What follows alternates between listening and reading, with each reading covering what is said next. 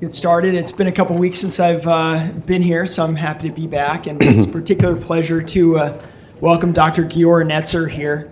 Uh, you all know uh, Dr. Netzer, um, brilliant guy. A lot of us in the division uh, often refer to uh, him as Wiki Netzer because of the breadth and depth of understanding on so many medical topics he has. And when he focuses on a particular topic, I know that it's uh, one that we need to take seriously. And this is uh, the issue of ficus, a, a, term which he actually coined in the literature, is one that is definitely one to be taken seriously and uh, worthy of our attention. So thank you, Dr. Thanks. All right, so thanks very much, Dr. McCurdy. Uh, so we're going to talk a little bit about families, which is always a sort of uncomfortable topic for a group of adult intensivists, uh, and certainly for me. Uh, so one first thing, no conflicts of interest. Uh, I think my endeavors are, are about my dedication to this, but don't think they cause a conflict. Uh, Want to talk about how we think about families in the ICU, first providing a historical context, and then taking a very pragmatic and clinical approach to why this actually matters to us as practitioners in the ICU. Not a philosophical or humanistic or highfalutin discussion, but a very bare bones, here's why we actually need to wake up and think about this, uh, even though it wasn't our initial thought probably when we started critical care. So to do that, I'm going to make disclosure about the historical context and thinking about the way I approach things and the way I thought about things when I first started med school. Um, it's true. Sorry. All right, so this, this is Mr. Netzer. Uh, he's going to change the world or not.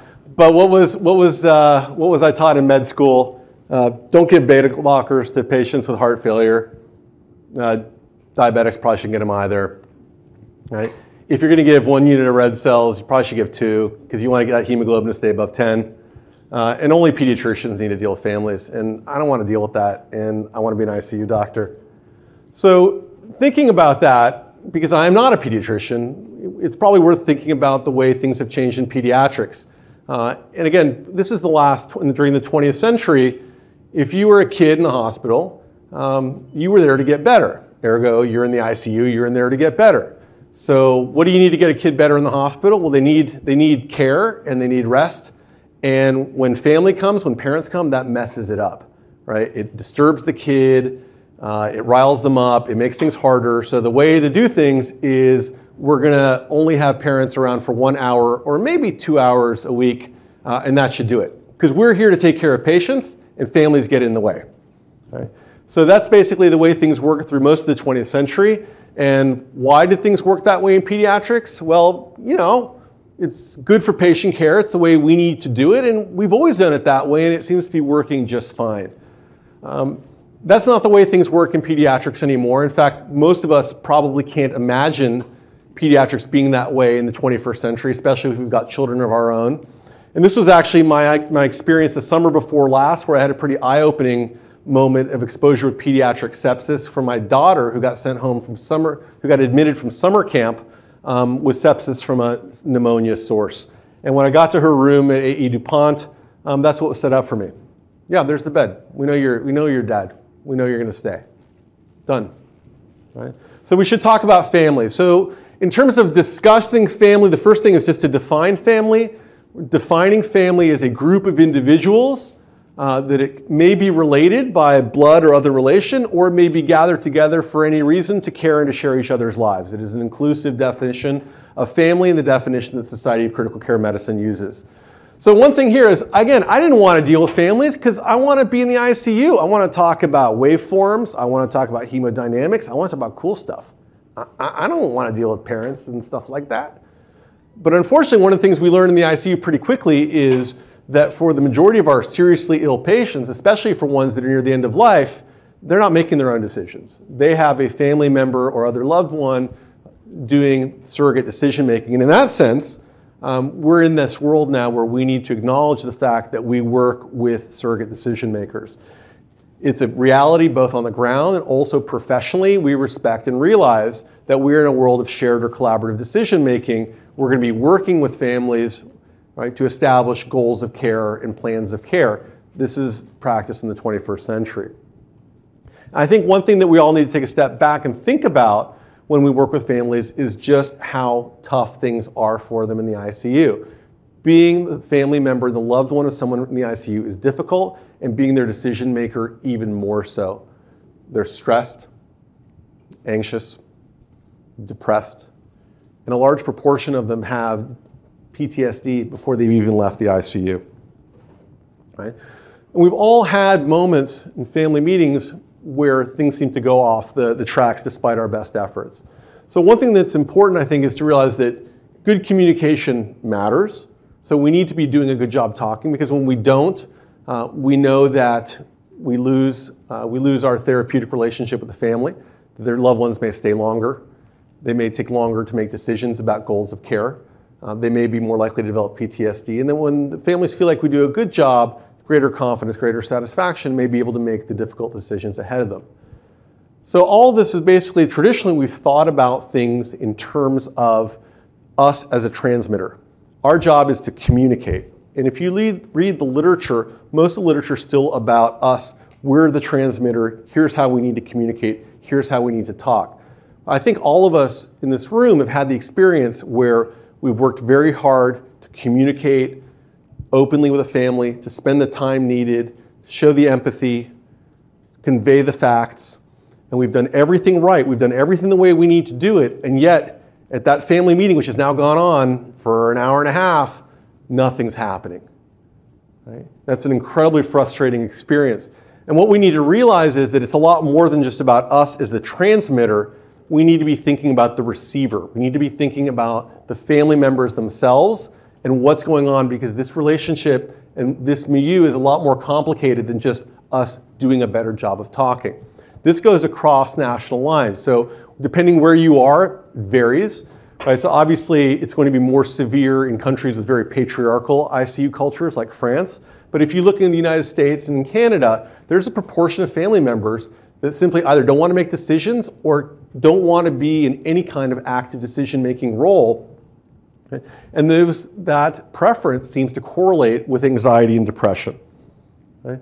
So, one thing here is we've been thinking about transmitter, and most of us get trained in the way of the transmitter. But it's a lot more complicated than that. And this is one of the first trials to try to address this. This is support trial. Support trial was early 90s and basically said, let's figure out how much clinicians know about their patients and their end of life preferences, and let's see if we can improve the care. So, how did we do in the early 90s? We did pretty badly. So, less than a quarter of physicians actually knew what the code status of their patients was. There wasn't a lot of communication about goals of care, and things were not great. So, they, basically, a nurse led intervention was initiated. They enrolled thousands of patients, and so you've got some really good, really smart nurses now talking, sitting down, and communicating with families. What happens? Nothing. No improvement in anything right? We're starting from a low baseline. So then the question is, well, you know what? That was the focus trial. That was the early 90s. You know, things progressed a lot, and then we're getting a lot better at communicating. So let's do it again. Now, there are a lot of single center pre post trials that show improvement, but obviously those are limited. So, what we want to talk about is multi center randomized clinical trials. So, this is a study that was funded by National Institute of Nursing Research, done by Randy Curtis, terrific investigator and group out of University of Washington. And what did they do? They did a multi-component intervention, soup to nuts. They worked on the entire quality of communication in the ICU through all levels of administration and clinical care, going to make it all better all the way through. And what happened? Nothing. No improvement in anything. And I think very tellingly, they, the, they couldn't get the families to even follow up. They, sort of the response rate was so low, pointed towards the amount of PTSD and the amount of disengagement the families had when they got home. Right? There's a more recent study by Randy Curtis using facilitators. Um, what's the result on that? Um, pretty weak surrogate. I want to get excited. It's pretty difficult to. I think one of the problems is we keep talking about the transmitter, um, but we're working awfully hard, and despite good efforts and good smart people, we're not getting very far. So we need to start thinking about the receiver, and that's what I want to get everyone thinking about today. We want to think about the receiver and what happens in the families, what's the internal dialogue, and what's going on, and how do we engage families. Not because we want to be altruistic and big and philosophical and metaphysical, but because we need to provide care in the ICU, we need to take good care of our patients, and we can, we're concerned about their long term outcomes. And this is basically a receiver operating curve, right? that compares the ability of good communication to discriminate for families understanding prognosis, right? And one thing is you can see the receiver op- the area under the curve here, right? 0.44, right? Receiver operating curve of a coin toss, 0.5. So really, the quality of our communication as interpreted by the families has nothing to do with their interpretation. Right? There's a lot more going on than just that. Right? So what is going on? Why, why are there families who are not understanding and not grasping or not engaged with what we're telling them? Because we're sitting down now. We know we're doing all the things that SCCM is telling us, that ATS is telling us. We're having a family meeting on day three. We're trying to engage communication. And a lot in a proportion of families, not all, but a proportion of families, what we want to have happen isn't happening. So there's probably a number of cognitive barriers that are occurring. One of these is, is anticipatory grief. Uh, this is a psychological construct. That's pretty much what it sounds like. My loved one's really sick. I can't believe they might die. I don't know what I'm going to do if they die. This happens across a number of different populations. It's been best studied in people who are chronically ill. But whether you look at family members across a variety of situations, dementia, moms taking care of kids with cancer, other people with advanced illness, it's really clear that when people have anticipatory grief, and there is a very good validated instrument for this, they don't do problem solving as well as measured by instruments like the SPSI. They can't process, they can't do problem solving. This is a cognitive barrier. And think about how many of your patients are either dying or close to death. And you can see that there's probably a very significant proportion of your patients in the ICU that are experiencing anticipatory grief. So what are the other possible constructs and models? Because we're not sure. We're still in the early stages of thinking about this in terms of psychological barriers. In the world of cognitive behavioral therapy, there's an idea of maladaptive reasoning. You're just not thinking about it correctly. You're not thinking it through properly. And there's a concept called learned helplessness. It was set up by Seligman. And basically the idea is when, construct, when confronted with events that are terrible and ongoing and inexorable, uh, you have stress that you can't control, you don't know what to do with it, right? you become depressed, and then you disengage from decision making. And we've all had that experience again where we've had the family meetings, they won't make a decision. I don't know, doc, I, I can't decide. Or the family that just stopped showing up. So we thought, you know what, there might be a good proportion of family members that are suffering from learned helplessness. There's a very good validated instrument. Let's take a look in our ICUs across the University of Maryland and we went to all ICUs. We were very lucky to have a lot of, of great ICU directors across SICU, trauma, CSICU who were enthusiastic. We went across all ICUs, 499 patients total, 499 surrogate decision makers total. And what we found was it wasn't just that learned helplessness was common, the majority of decision makers actually were suffering from significant learned helplessness. And when you looked at this learned helplessness, it went across all ICUs. These patients families were also at high levels of stress by the perceived stress scale, and that their levels of stress also correlated with their degrees of learned helplessness. So we got interested. So, what are all the things that are going on with these family members that they're not processing like we think they should process? I think we've all had the experience we've walked past a waiting room, and what's, what's going on in the waiting room? There's people slumped over asleep. Right? You walk past a room, there's a loved one who's asleep in the, in the reclining chair and said, you know, there are a number of studies that had indicated that patients reported subjective sleepiness. And we said, okay, well, we know they're sleepy, but just how sleepy are they? Let's actually quantify it. So we used a couple of scales. One was actually how sleepy are they in terms of their impact on their quality of life. And what you could see was the functional outcome of sleep questionnaire is a lot of sleepy people and sleep decrease their quality of life. But our big question was, well, what does actually the sleepiness mean in terms of its impact on A, morbidity of being sleepy, and B, their ability, their ability to make decisions. So you guys have probably all heard if you've missed a night of sleep, it's as if you were drunk. And so in New Jersey, if you stay up all night and then you drive and you cause a collision, you can actually be charged with vehicular manslaughter. And this idea is that, is that sleep deprivation actually impacts reaction time, and reaction time is a component of executive functioning. So what we did is we did measured reaction time using something called psychomotor vigilance testing.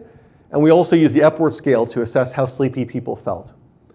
So did about 240 family members. And what we found, over one half of family members are either excessively sleepy, sleep deprived to the point of being cognitively blunted as if they were drunk, or both. Right? There's a whole dialogue going on with families when we're talking to them. We're thinking about our communication and what's going on, but more than just the, more than just the things that are going on here with inability to process, I have maladaptive reasoning, it doesn't matter what I do, it's all going to go bad, I'm too sleepy to think, right? Is there's an entire dialogue within the family. The patient's families know it, right? And we hear it. There are conflicts going on with the family, and you hear these themes over and over again. I don't want to be the one to pull the plug. What if my dad's going to get better? And the one that speaks to interfamily conflict, which is if I'm the one that, that gives up on dad, my brothers and sisters are never going to forgive me. They're having this dialogue. They may or may not be sharing it with you, but it's a dialogue. The other thing to think about is when we process information, right, we're not all processing it like Mr. Spock. Right? We're not all ideal and perfect. In fact, what we really know about human behavior is that most human behavior is not always rational, right? So traditional economics is I make all decisions based on utility and value. Right? What we know from behavioral economics is actually there's a whole bunch of crazy stuff that goes on in our brains that has nothing to do with that. Right? This is a study that Doug White and his group did. And what they did, they went into an ICU and they handed questionnaires of theoretical scenarios to family members of ICU patients. And they gave them different scenarios. So you can see up at the top, they gave really positive scenarios. He'll definitely survive. Okay, that, that sounds good, right? So people like, yeah, well, you know what? He definitely survive. I would say that the median median survival, 90%. I like that. Yeah, I'm, I'm pretty good at predicting when you tell me stuff like that. But take a look as the prognoses get worse. I'm giving you this hypothetical. The patient has a 5% chance of surviving. What's the chance of surviving? Yeah, so you can see here, right? Here's the median, right? Somewhere between 20 and 25%. If you look at the interquartile range, which is the shaded part, a quarter of them thought it would be over 40%, and at least one person thought it was a 95% chance of survival. The patient has a 5% chance of survival. Now, lest we think that this is a question of numbers and that most people aren't comfortable with numbers, this group did the same thing using subjective qualifiers. Very likely, unlikely, very unlikely, same results. Right? What is this a reflection of? This is a reflection of something called the optimism bias. All of us have this. Why do restaurants keep getting opened? Because nobody thinks that their restaurant will be in the majority that gets closed, that gets shut down. Right? Teenage drivers. I'm a really good driver. I'm not like the other teenage drivers. Right? That's the optimism bias. That's what gets us up in the morning. It's part of what drives us as human beings. It's part of the innate biases. Another bias is framing bias. The way that information is presented to us changes the way that we choose. Right? So in an ideal world, you present data to me, the data are the data. Oh, that's the way it is. So this was an interesting study that was actually done by Amos Tversky, who's one of the two founding fathers of modern behavioral economics. And they basically handed surveys to a large group of people, including graduate students, people with chronic illness, and physicians. Right? So we can compare our performance to other people, or to lay people. And they presented therapies two different ways by therapy A and B, or alternate therapy, or by surgery and radiation. And then they presented things by life expectancy or cumulative survival. Now, all the numbers are basically the same, but the way you presented things changed things. If I told you an alternate therapy and here are the characteristics, you go, oh, I like that alternate therapy. If I tell you it's radiation, people went, oh, no, no, no, no, I want that. The numbers are the same, the outcomes are the same. Right? Now, lest we think that we're somehow much smarter, physicians had the same issues. They made the same divergences in choice based on the framing of the scenarios as the graduate students and the chronically ill patients. So we have a couple of things. So there are huge variabilities in the way that the information gets presented in families and also how we present the information. Because again, think about it. We don't have a codified way of presenting prognosis and data. So the way we frame is going to create initial opportunity for cognitive bias. Right? Same thing here. There's a whole internal dialogue that reflects a lot of these cognitive biases. You hear it over and over again. The family members know what's going on. And you can see that here. Uh, look at all these things that reflect an optimism bias. I think he's kind of looking better today. Maybe he's a little less gray. right? Yeah, well, he's a fighter, right? Optimism bias, base rate fallacy, all these things, these all reflect an inability to reflect, to process data rationally and instead to bring individual cognitive biases, right? We can change the prognosis. I got a good feeling, right? These are all things that are going through the family members' heads, not because they're not smart, right, but because they're human beings. One thing about human beings is we all have these cognitive biases, whether we're aware of them or not with varying degrees of sophistication, but they're all endemic to us as a human species. Same thing here. The ICU is not a dispassionate place. When you're in a highly emotionally charged state, you are not cognitively processing anymore. You're also not able to make the same decisions that you would have made in a dispassionate state. And more than that, when you're in this highly charged, high affect state, you can't even remember what you would have done when you had a cooler head. Right? people can't process, they're too overwhelmed emotionally. So we looked at all this, and this is work that I did with Don Sullivan, who's at OHSU, actually works with Chris Slatore also, uh, and thought about, let's actually think about how this constellation of cognitive biases works in the ICU, and you can see it comes from all directions. There's the maladaptive reasoning, there's the family conflict, there's the standard encoding biases that we have as human beings, right? Anticipatory grief, sleep deprivation. All these things preclude the type of normal rational processing that we think is key to interpreting prognosis and making the kind of decisions that we think people should make. Right? So again, the long-haired, finely maned Giora Netzer in 1996 is going to say, okay, that's nice, but I told you I don't want to be a pediatrician. I'm not going to deal with these families. You gave me a lot of doom and gloom here, and I don't even care right now. So I've tuned out. Right? So why does it matter? Well, it matters for a couple of reasons. Excuse me. so the first one is we're all becoming acutely aware, pardon me, acutely aware of burnout. Right? So we've all seen the recent ACCP, SCCM, and ATS position papers on burnout. Excuse me. Right? And one thing about that is we know it's bad. So the first thing is we actually need to recognize this, not even for the patients, but for ourselves because we know that when we have conflicts with the families, and this is across the interdisciplinary team, right, we're taking that home with us. That's bad. That's bad for us, and we'd like to be in this business for a while. Okay. Why else does it matter? It matters because you know, we're here in the hospital to take care of the sickest patients. So in that sense, we're really responsible for hospital and the community itself. Anyone who's held a triage pager right? God bless us all who have, know that we're going to get calls when the ICU is full, and more often than not, right? Somebody in that ICU is going to be getting care that's unlikely to benefit him or her, and that means that the patient isn't coming from the ED. That's bad for patients in the ED. We know the patient's not coming from the floor. That worsens outcomes on the floor. And for those of us who are at tertiary care centers, it means that someone's not going to get here from another hospital who needs to get here. All these things worsen outcomes for patients in the hospital. They're the patients that we're here in critical care to serve. Right?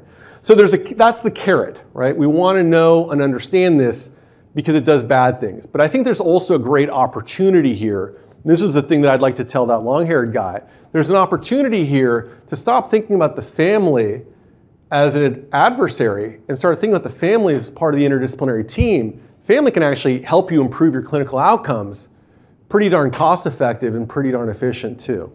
So this was actually when I was in lieu of, of serious academic pursuit, which is unfortunately not infrequent. I Googled the image search for ICU visitation.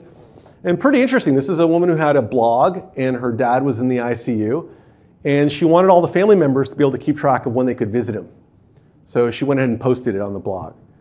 Uh, I think most of us can look at that instinctively and think of, of people we love and think that we're not going to be too happy with that. Right? Now, the truth is that most of the ICUs at the University of Maryland don't have that degree of restriction, but still do have restrictions. And that's actually consistent with most ICUs in this country have restrictions, and most have multiple restrictions.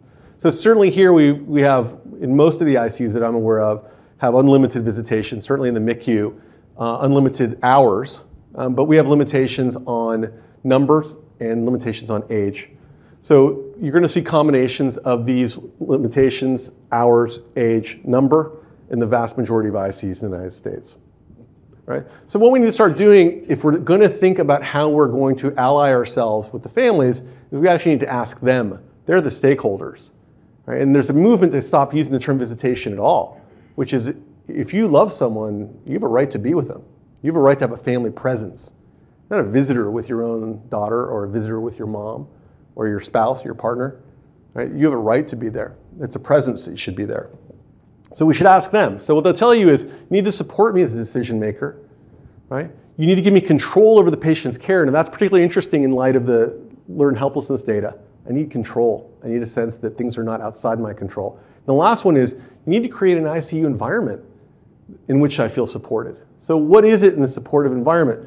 So we, we promulgated a whole set of beautiful new family-centered uh, care guidelines. Uh, they are still under quarantine. I can't share them with you. Um, but basically, one of the important things is to think about what you're doing uh, in terms of creating an environment that's conducive for the families. So, what does that mean?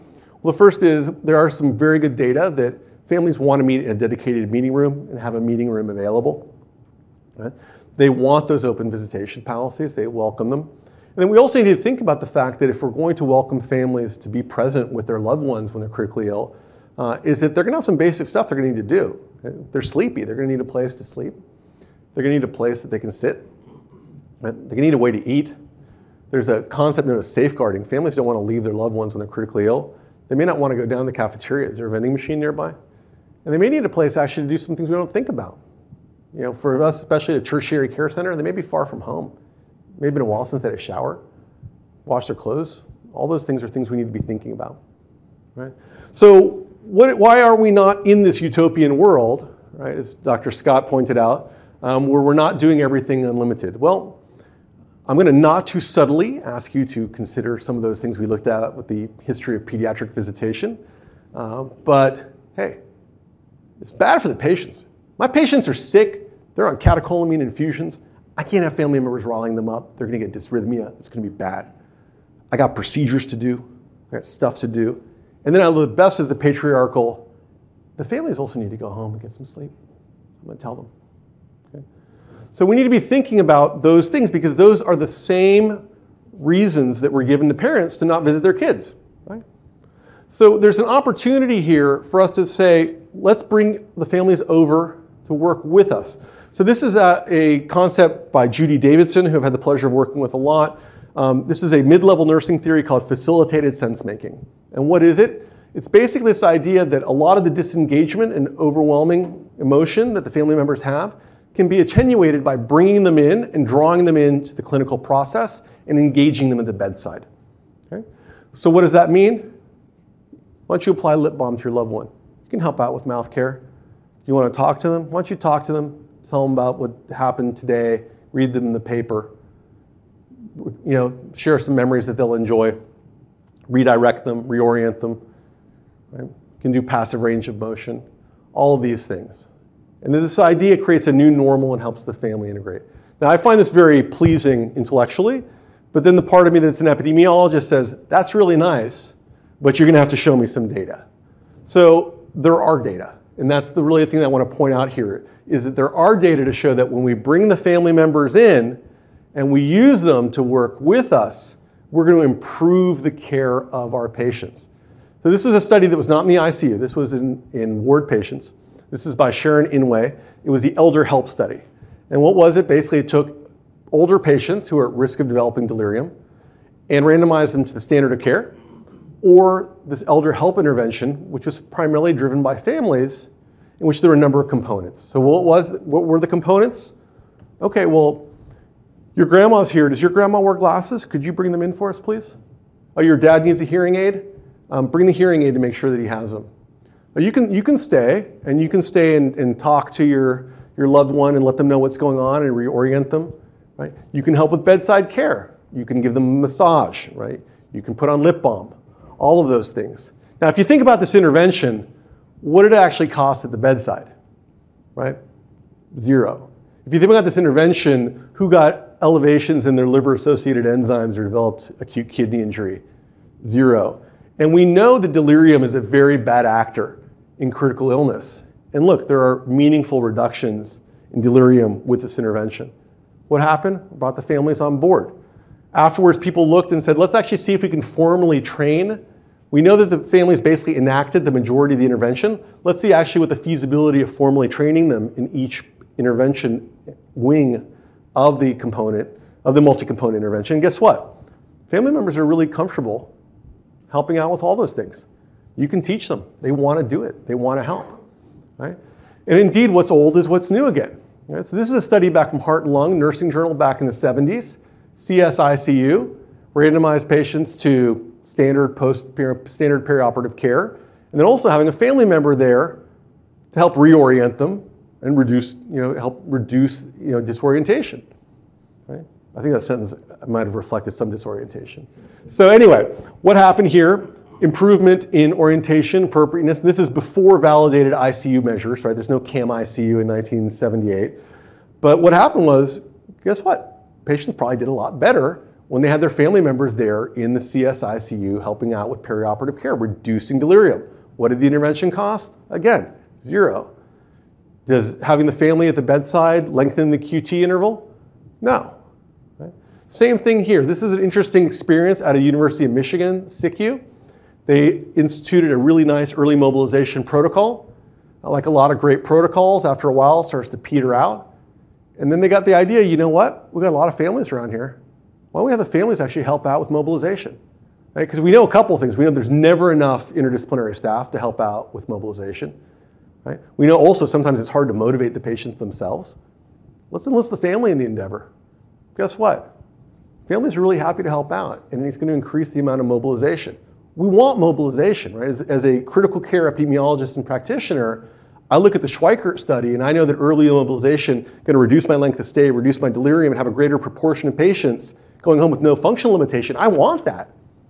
You mean I can have somebody do this for free to help me out? They're going to be happier? The family member's going to be happier? Yeah. That's what I want. So then the question is okay, well, you know what? That's good, but what about the actual problems that we talked about earlier, which is I don't want lots of bad stuff happening from people trapezing in and out all the time right? Because all this bad stuff's going to happen because I need to be at the bedside. So this was an Italian study, right? Basically, it was Italian cardiac ICU. They alternated two-month epics back and forth, limited visitation, unlimited visitation. What happened? Nothing bad happened. Right? If anything, right, and this is a cardiac ICU, this is patients at high risk of dysrhythmia, fewer cardiovascular complications. Did mortality go up? No, if anything, there might have been actually potentially been signal the other way. Right? Nothing bad happened. The only thing that happened was good, which was families showed up more and patients may have had fewer cardiac events. Right? Not a problem. Right? So again, what happens though, that's in Italy, right? Everyone's happy there except when there's an earthquake and it's all good. And well, this is this is America, right? Bad stuff's gonna happen here. So so you know, we, should we should not do that here. Right? So, you know, this is the ICU at Intermountain, and this is led by Sam Brown. Um, Sam does amazing stuff uh, in terms of thinking and rethinking the ICU uh, in terms of a place for human beings and for loved ones. And what they said is, you know what? No more limitations. Anytime you want to show up, you show up. Many people you want to bring, you bring them. And whatever age you think is appropriate for your family and for your loved one, you do it. We're not going to tell you what to do. Right? So was it mayhem, cats living with dogs, right? Fire pouring from the sky? No, it actually went pretty well. Right? No adverse events. Families liked it. Actually, the majority of, of the staff liked it, right? So overall, nursing liked it. Now, there was one group of nurses that didn't like it, by the way, right? So nurses between 15 and 20 years experience did not like it. That was the one dissatisfied group. Why? We saw that slide earlier. Why do we do it this way? This is the way we've always done it. Overall, everyone in the interdisciplinary team, family, nursing, liked it. It worked, right? Now, this is an interesting slide. I like this slide for a couple reasons. My dad emailed me this this morning, right? And so I like it for, you know it's from my dad for a few reasons. First is the Wall Street Journal. Right? I don't read that, right? I'm an academic. I have no reason to read it, right? The second is that my dad doesn't know how to link a PDF, uh, or so he just takes a picture of the article and sends it to me, right? So I kind of, it's kind of endearing for me, right? Everyone got a vision of my dad now, right? My 75 year old dad sending me these pictures right? But this is, this is what's happening, right? Families are now aware of this, And this basically details a couple of ICUs, the community ICUs, including one in northern New Jersey, who basically went to unlimited visitation. Guess what? They're happy. And this, again, this is the technology and the media is going to drive this. The family members are now empowered and are realizing, you know, there's no reason that I shouldn't be with my loved one when he or she is sick. Right? So again, what do we need to do to help strengthen this alliance and help improve care? We need to be thinking about what the stakeholders want, not what we think is good, like we're going to improve communication again. I know it's going to be good this time. No, let's ask them, what do you guys think? So you ask them, this was in a nested study within the ARDSNet, what do you guys want in terms of stakeholder communication? You ask the families, they say a couple things. The first is, I don't need a fancy family meeting all the time. Right? You can also just meet with me more frequently and less formally.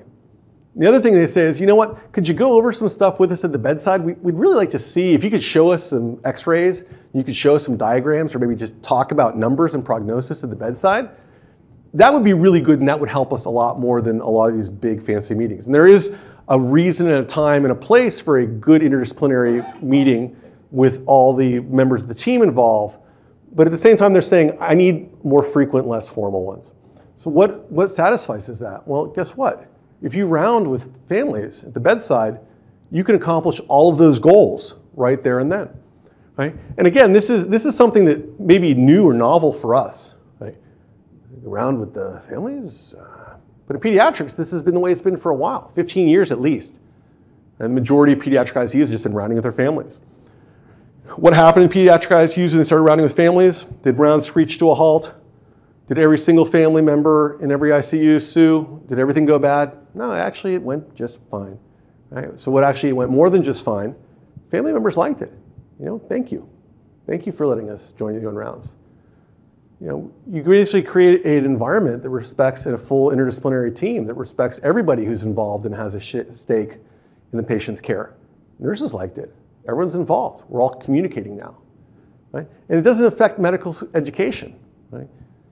You may be more gentle the way you pimp your, uh, your residents and your interns, but you can still ask them questions.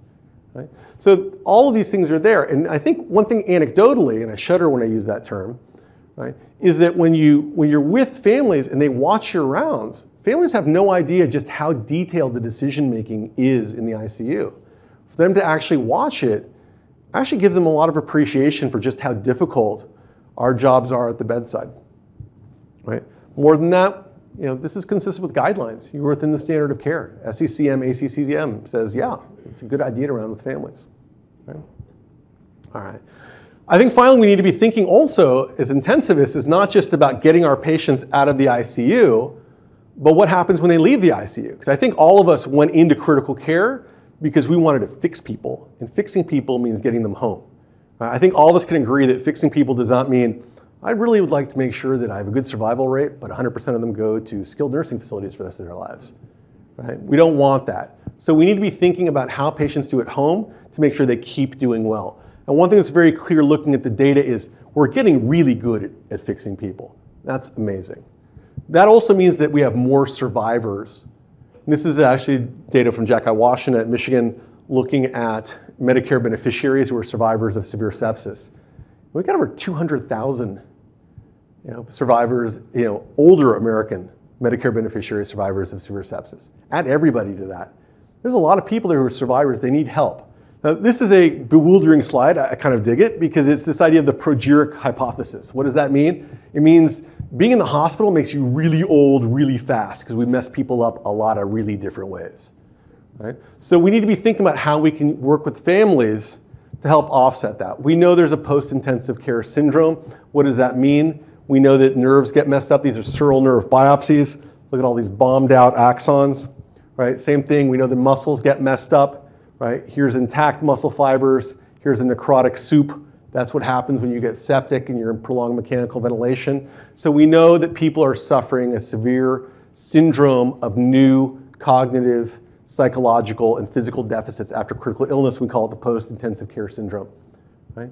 And of these components, you can see there are a tremendous number, but among the physical, right, people are going to need care. Who gives it? Family members, right? We know that falls occur more frequently among severe sepsis survivors. Right? And we know this idea of a post-intensive care syndrome doesn't stop with the patients. We talked about the fact that people develop PTSD before they even leave the ICU. It persists. And this is Judy Davidson who led this task force. Right? And you can see here all of these psychological barriers, all these psychological, uh, for all these comorbidities, they all persist long after discharge. So again, why do we need the families here? So the 1996 GIORA, dashing GIORA, like first Clinton administration, right? Raves, it's all good, right? He's going to say, okay, that's nice, that's nice. But I want to get back to the uh, tracings now. Can I get back to the tracings? And I'm going to tell him, listen, what we want here is I want to fix people in the ICU. I don't want them to go to a skilled care facility. I want them to go home. Now, there's two things. When you have, you go home from the ICU, you may have injury, right? You may have muscle injury, you may have nerve injury. What does that mean? When you measure things under a objective environment, I'm going to have you walk for six minutes. I'm going to have you squeeze this hand grip and measure your strength. If you have an abnormality, that's a functional limitation. If you have an inability to do something at home, if it prevents you from doing something, that's a disability. So let's think about two patients that we send home from the ICU that are very similar. All right, let's say that they're both 70 year old, right, 70 year olds, previously reasonably healthy, with spouses. Right, one goes home, right, weak, got post-intensive care syndrome, got weakness, right, difficult to mobilize. Spouse worked with rehabilitation specialists. Okay, here's what I need to do. I'm going to go ahead and get you a stool for the shower. I'm going to put grip bars in here. I'm going to put a riser on the toilet. Guess what? Spouse can still use the toilet, still use bathroom on her own. What happens the other other patient gets discharged, gets home, you know, their loved one's overwhelmed. PTSD, depression, crying. I don't know what to do. You can't move up. You, you can't you can't get off the seat. I, I don't know what to do. I'm to call. I'm going to call. You, you're going to have to go back to the hospital and go to a nursing home. It's the same amount of functional limitation. Every functional limitation doesn't have to be a disability. The difference between a functional limitation and disability, one of the major determinants, right, is that family. Because if you think about what the family can do, that support is the determining factor. That's what we want. Here's an example from neurocritical care. Right? This is family support after a stroke. Right? So here are the severe strokes. Right? Solid lines. Circle, family, right? Family support, square, no family support. Which one do you want? Right? Which one do you want for yourself? And which one do you want for your loved one? Which one do you want for your mom or dad? Right? This is the determinant. Right? The families are the crucial determinant of what's going to happen when they leave the neuro ICU. So do you want your family to have, you want your, your patient that you worked so hard to take care of, you want that patient to have this trajectory or this trajectory? If you don't support the family member, if you don't support their family while they're in ICU, you're going to get this trajectory. I don't think any of us signed up for that. Right? So we're working hard to try to advance the state of the science. Um, the Society of Critical Care Medicine has been visionary and also very generous in its support. Uh, and basically working with uh, a really great group of people have developed what's called the Thrive Initiative. So one of the issues here is there's a really complex world of survivorship out there. In the cancer world, we know a lot about survivorship. We know a lot about the culture of survivorship. We know a lot about the way survivors work. We know how survivors organize. Critical care, we don't have any of that. We don't know what the best way to care for survivors is in terms of utilizing biopsychosocial support and mechanisms and how to engage their families also to improve that care. So we're doing a couple of things. We want more healthcare providers to know about it. We want to have families involved. We want to improve awareness and improve the state of science. We want to also give, there is significant grant funding available to improve that care.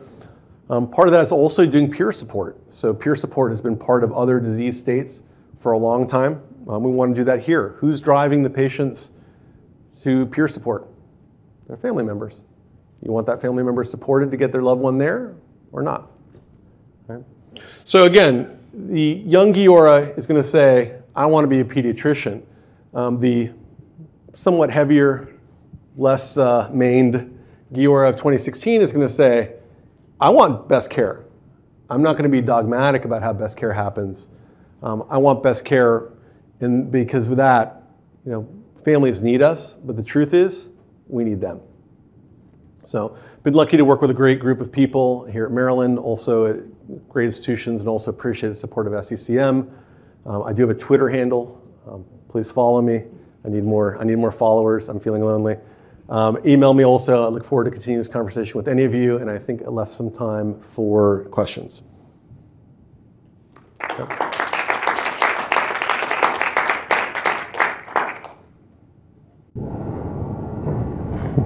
So what's your read on the evolving concept of the open note phenomena that's in the EHR that's been done in the outpatient with a lot of success? Do you think that in some way will change the trajectory and the dynamics, the family being prized of things, or are they not going to be able to process that? What role do you think that will play, if any? Yeah, so that's a great question. The question is, you know, there's an open note movement, especially with electronic medical record, and, and what is the, the open note movement going to look like in the ICU? So I think one of the, the big things for us to consider is that the traditional dynamic uh, is over, and you can, you can either celebrate that or mourn it, but it's irrelevant because either way, that old dynamic is over. Uh, and so there are really two choices. You can either engage or you can actually become adversarial. And, and I remember the first time I got exposed to this concept when, when I was an intern. And again, this is way back now. And when I was an intern, when we used to round, we'd go around and around. And every time we get to one of those sliding glass doors, someone would grab the door and go, thunk. Okay? We did that every day. That's what you did. You closed the door. We're rounding. Okay? One day, John Hansen-Flaschen, who's my division chief, says, Don't close the door. I'm like, don't, what do you mean, don't close the door? What do you, what do you mean, don't close the door? Close the door. We do that every morning. If you close the door, what are you saying? You have a secret? You just told the family you have a secret from them. What's the secret we have from them? I think it's the same thing with medical information. Now, so there's two parts of this. The first is, do we have a secret in the medical record from the families? No. I think, I think we're probably pretty good at not writing inflammatory things in a medical legal document. Um, if we're not good at that, we should probably tune up on our own, regardless of, of uh, openness of records.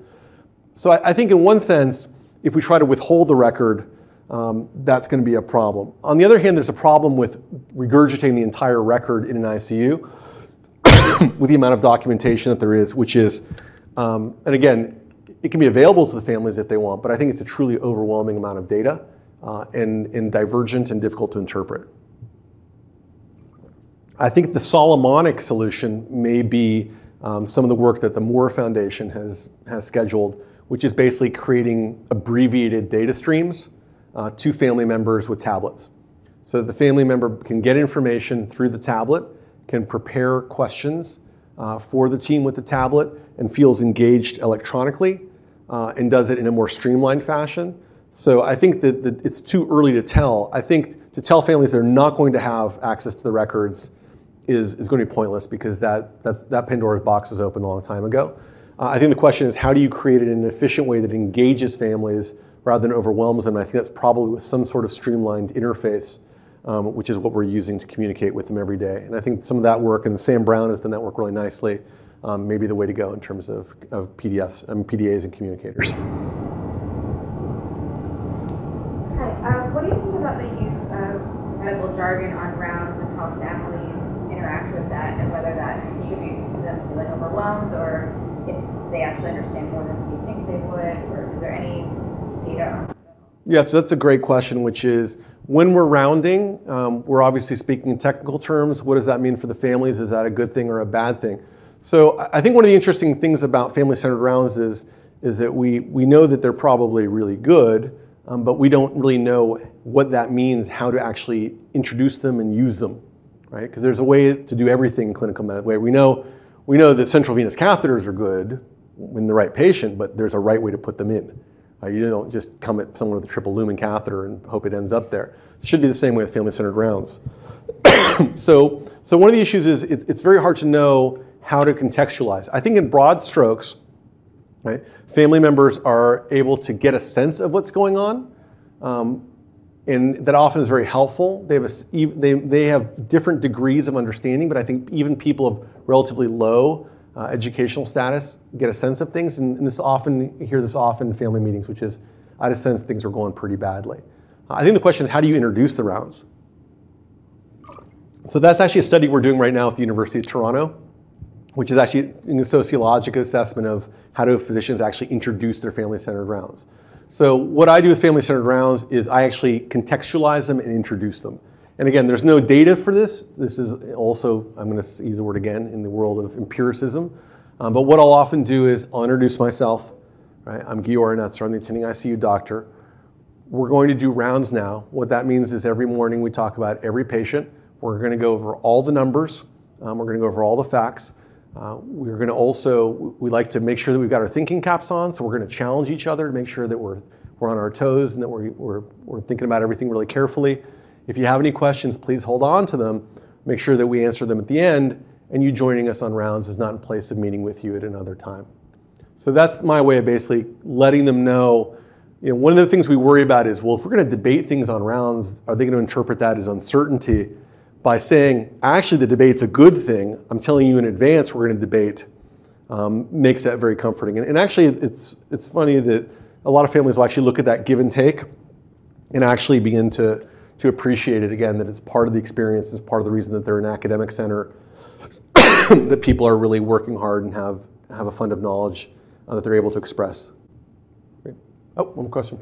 Yeah, one thing on trauma rounds that we often find is that, particularly in places like the neuro ICU, that when we engage the families uh, during rounds, that they tend to hang up on particular numbers, a particular vital signs or things that may not be necessarily representative of how a patient is doing, but are often things that you know we kind of use to to gauge things. And and it seems like the families will obsess over those particular things and really zero in on it. Is there a way that you can think of to kind of prevent that from happening, mitigate the bad downstream effects that can potentially Yes, it's a great question. And the question was basically families often fixate on random data points that may or may not be important and may, not, may or not be representative of trajectory. What do you do then? So I'm going to first preface it by there aren't really any data that I'm aware of here uh, for a, a effective, uh, effective you know, way to approach it. Anecdotally, I think the first thing is if they're if they are at the bedside and they're listening and they're getting uh, fixated on numbers, there's actually a silver lining to that, which is they're engaged. Right? You haven't lost them. They're engaged in the process. Where you get worried is when they've tuned out. Right? The family that stops showing up is the one that worries me the most. Um, so I think one of the advantages of family-centered rounds is, yeah, the disadvantage is they're going to get hung, they can potentially get hung up on different numbers. The question is, if you didn't do family-centered rounds, would they not ask about numbers or look at the monitor and then get fixated anyway? I think the answer is they probably would. And then with rounds, they have the ability to understand that they're getting a large amount of information. Again, nothing up my sleeve. You guys joined us. We went over all the numbers, especially over if the patient's there for more than one day, they can get a sense that numbers jump up and down. So I, I think that the families, you're going to explain numbers bounce up and down. We're going to interpret each number with how it goes over a number of days. But I think the family centered round format actually helps with them to know that there's lots of numbers and none of the, nothing's being withheld from them and they can keep seeing all the numbers and again, I, again, I don't think families who get hung up on numbers, if we didn't include them on rounds, they wouldn't be asking or looking on the monitor to get those numbers anyway. So great. So I think it's one o'clock. Probably everyone is hungry, or actually eight, or wants to get off to whatever. So I'll say thanks very much, guys.